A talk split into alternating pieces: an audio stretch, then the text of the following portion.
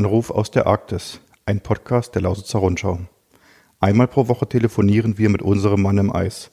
Dieser Mann heißt Thomas Wunderlich, wohnt normalerweise in Burg im Spreewald und ist Kapitän auf dem deutschen Forschungseisbrecher Polarstern. Die Polarstern befindet sich gerade auf der größten Arktis-Expedition aller Zeiten. Ein Jahr lang erforschen Wissenschaftler am Nordpol den Klimawandel. Ich, Daniel Steiger, Reporter bei der Lausitzer Rundschau, rede mit Thomas Wunderlich zum Beispiel über seine Aufgaben an Bord, erste Forschungsergebnisse oder das Leben und Arbeiten im ewigen Eis.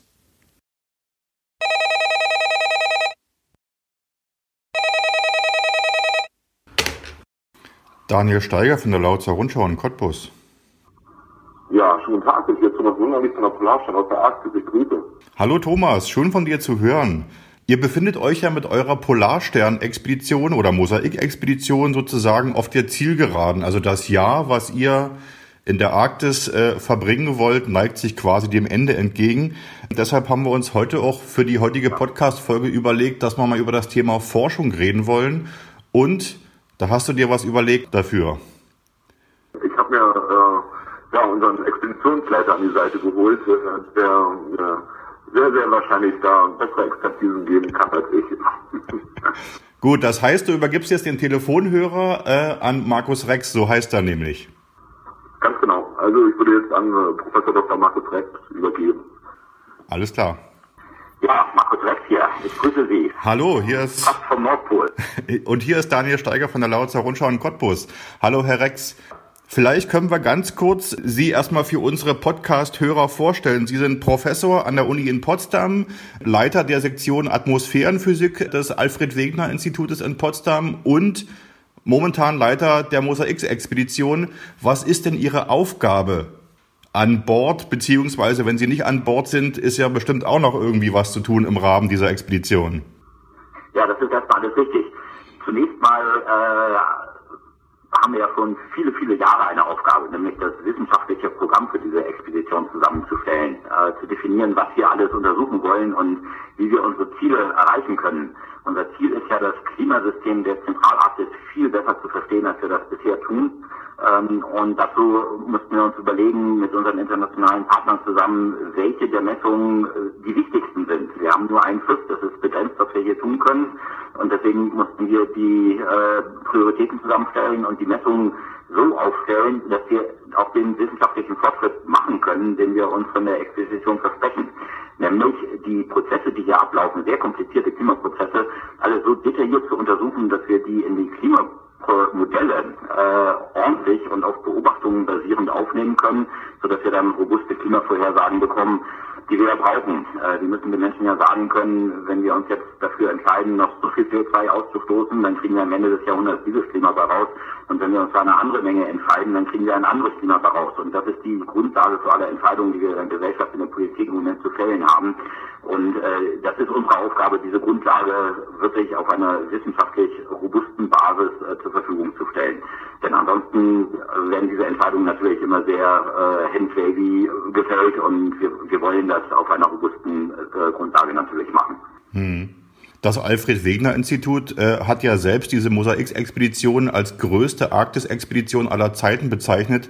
Damit entsteht natürlich auch eine gewisse Erwartungshaltung. Herr Rex, sind denn die Forschungsergebnisse, kann man das jetzt schon sagen, geeignet, um auf der Erde nachhaltig den Blick auf den Klimawandel zu ändern? Ja, auf jeden Fall. Wir werden einen Durchbruch erzielen in dem Verständnis der Klimaprozesse, die hier ablaufen. Wir haben über 100 komplexe Parameter ein ganzes Jahr lang beobachtet, um diese Prozesse eben genau zu verstehen. Wir wussten auch vorher von im Großen und Ganzen, welche Prozesse hier ablaufen, aber eben nicht, wie sie funktionieren. Man muss sich das ein bisschen so vorstellen, als wenn man eine, eine Uhr findet, eine mechanische Uhr. Äh, man sieht ja von außen an, okay, die zeigt die Zeit an, aber warum tut die das? Wie macht die das, äh, die Zeit anzuzeigen? Dann schraubt man sie auf und studiert jedes einzelne Zahnrädchen, jedes Federchen, jedes Schräubchen, jedes Häkchen da drin ganz genau. Und wenn man das äh, lange genug getan hat, versteht man im Detail, wie diese Uhr funktioniert. Und dann ist man in der Lage, eine Uhr nachzubauen. Und genau das wollen wir ja tun. Wir wollen das Klimasystem der Arktis nachbauen, in unseren Klimamodellen, im Computer nachbauen.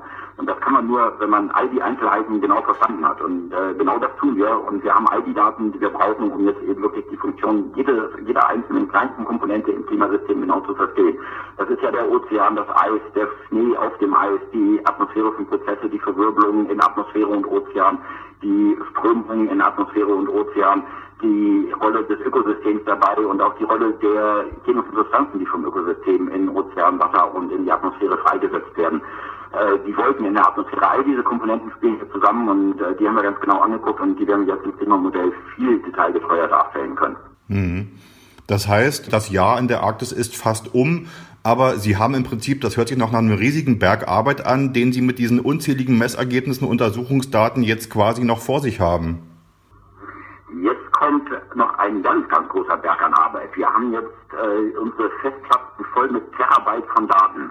Ähm, die erlauben uns eben diesen detaillierten Blick auf die Prozesse hier. Aber die müssen jetzt noch im Computer, im Modell nachgebaut werden. Wir müssen erstmal die Prozesse jetzt mit diesen Daten besser verstehen, die Datenanalyse betreiben und dann die Komponenten in unseren Klimamodellen so anpassen, dass sie zu unseren Beobachtungsdaten auch passen. Und das führt dann zu einer verbesserten Klimavorhersage. Wir müssen ja sehen, im Moment haben wir riesige Unsicherheiten in der Vorhersage des arktischen Klimas. Wenn wir nur mal ein, mein relativ pessimistisches Treibhausgasemissionsszenario nehmen, eins, wo wir nicht so äh, besonders gut schaffen, auf die Bremse zu treten und unsere Emissionen einzuschränken, dann sagen uns zurzeit einige Modelle voraus, dass es in der Arktis bis zum Ende des Jahrhunderts 5 Grad wärmer wird.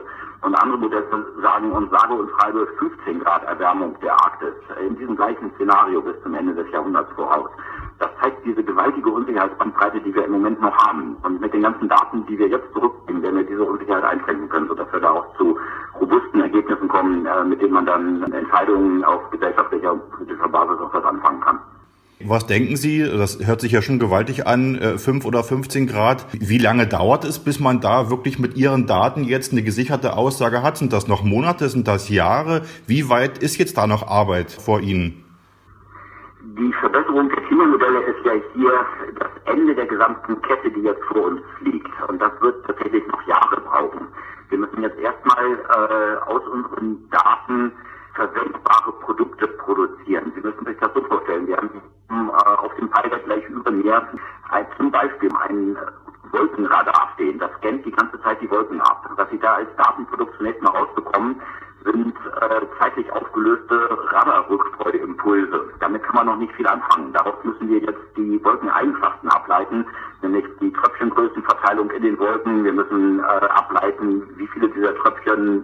Tröpfchen vorliegen, wie viele gefroren sind, was das, dieser Gefrierprozess der Tröpfchen mit dem Aerosolhintergrund, also kein Schwebeteilchen in der Atmosphäre zu tun hat.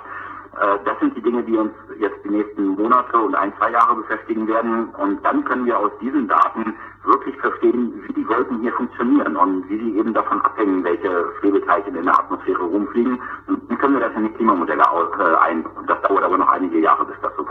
Hm. Vielleicht können Sie noch mal äh, kurz erläutern, warum ist es so wichtig, in der Arktis zu forschen, um das Wetter oder das Klima zu verstehen? Zum einen ist die Arktis wirklich das Epizentrum des Klimawandels. Kein Teil unseres Planeten erwärmt sich so schnell und so dramatisch wie die Arktis.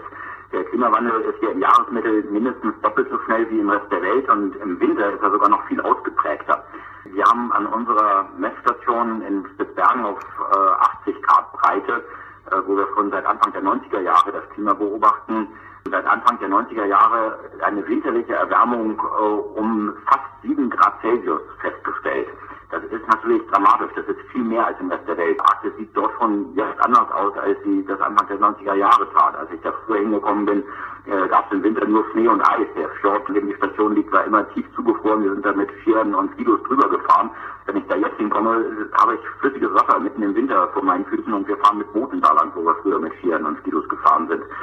Ähm, das ist der eine Punkt, warum die Arktis so wichtig ist. Es ist eben wirklich das, das Zentrum des Klimawandels. Der andere Punkt ist, dass die Arktis die Wetterküche für unser Wetter ist. Das Hauptströmungsmuster, das Hauptwindsystem der Nordhemisphäre, nämlich unser Westwindband, der Westwind-Jetstream, der auch in Wetternachrichten jetzt häufig ein Thema ist, äh, der wird angetrieben von dem Temperaturkontrast zwischen der kalten Arktis und den wärmeren mittleren Breiten. Wenn sich die Arktis jetzt schneller erwärmt als die mittleren Breiten, dann nimmt ja dieser Temperaturkontrast ab. Der wird kleiner. Verändert das Hauptzirkulationsmuster und das verändert damit auch unsere Wettersysteme. äh, Wetterextreme wie heiße Sommer oder auch tatsächlich Kaltphasen im Winter werden dadurch intensiver und häufiger. Und das hat eine ganz direkte Auswirkung auf die Breiten, in denen ja ein Großteil der Weltbevölkerung lebt, nämlich in den nördlichen mittleren Breiten, in Nordamerika, in Europa und in großen Teilen Asiens. Das müssen wir besser verstehen, sonst sind auch unsere Klima- und Wetterprognosen für diese Teile der Welt äh, nicht auf einer robusten Basis. Sie haben jetzt noch ein paar Wochen in der Arktis. Ähm, wenn Sie zurückblicken, ähm, wie weit sind Sie denn mit Ihrer Arbeit, die Sie sich vorgenommen haben? Haben Sie alles geschafft oder ist jetzt nochmal Stress auf der Zielgeraden? Sie sehen hier an Bord im Moment lauter grinsende Gesichter. Wir haben gerade das letzte Puzzlestein äh, aus dem Jahresgang, aus dem Jahreszyklus des arktischen Meereises noch ergänzt, nämlich die Gefrierphase. Das war das letzte, was uns noch gefehlt hat äh, nachdem wir in den Phasen der Expedition von aller anderen ähm, äh, Abläufe im Meereiszyklus beobachtet haben.